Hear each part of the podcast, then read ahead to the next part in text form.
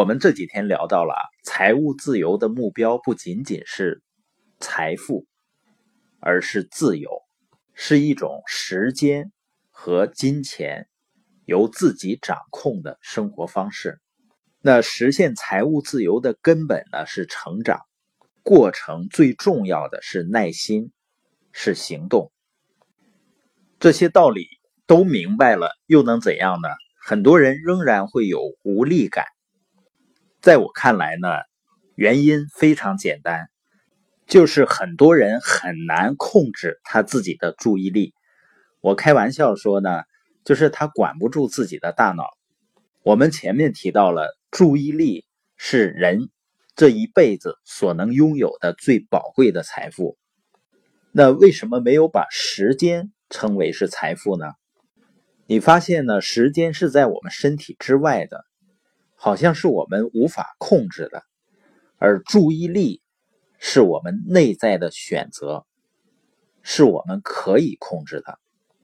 我们会发现呢，一般形容一个在某个领域取得非常大成功的人呢，一定会用“专注”这个词。他一定不是一个三心二意的人，或者是注意力破碎的人，因为一个人的注意力在哪儿？他的成长才会在哪儿，他的成就才会在哪儿。所以这一节呢，我们要认识到，注意力是我们通过训练可以去控制的，也就是它像我们的肌肉一样，是可以锻炼的。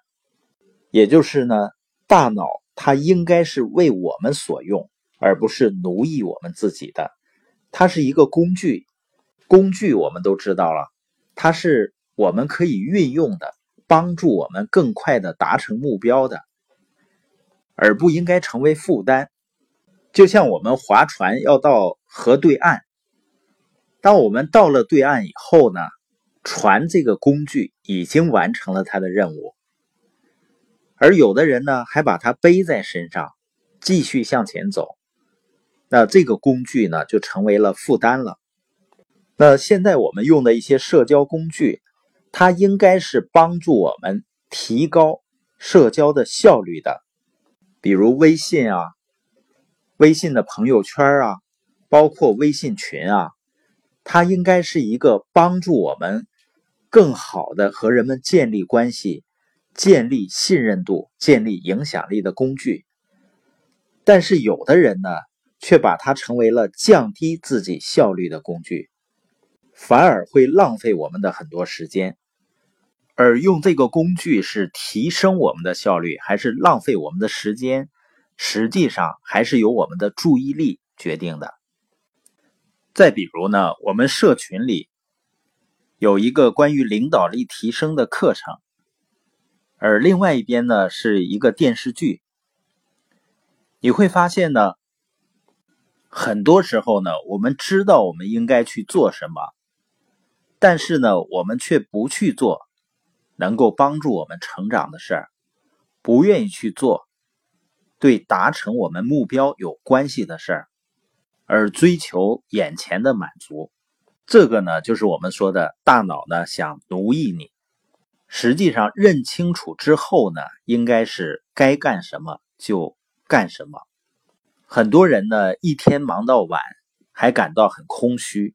时间呢，整天安排的满满的，却觉得收获不大，就是因为满的是你的时间，而时间呢，只是被事情占满，闲置的呢是注意力，荒废的呢是成长，因为我们的注意力没有放在成长、合作跟财务自由目标有关系的事儿上。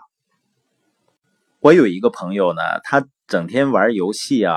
或者看小说，实际上玩的很内疚，看的也很内疚，家人呢也是很不满意。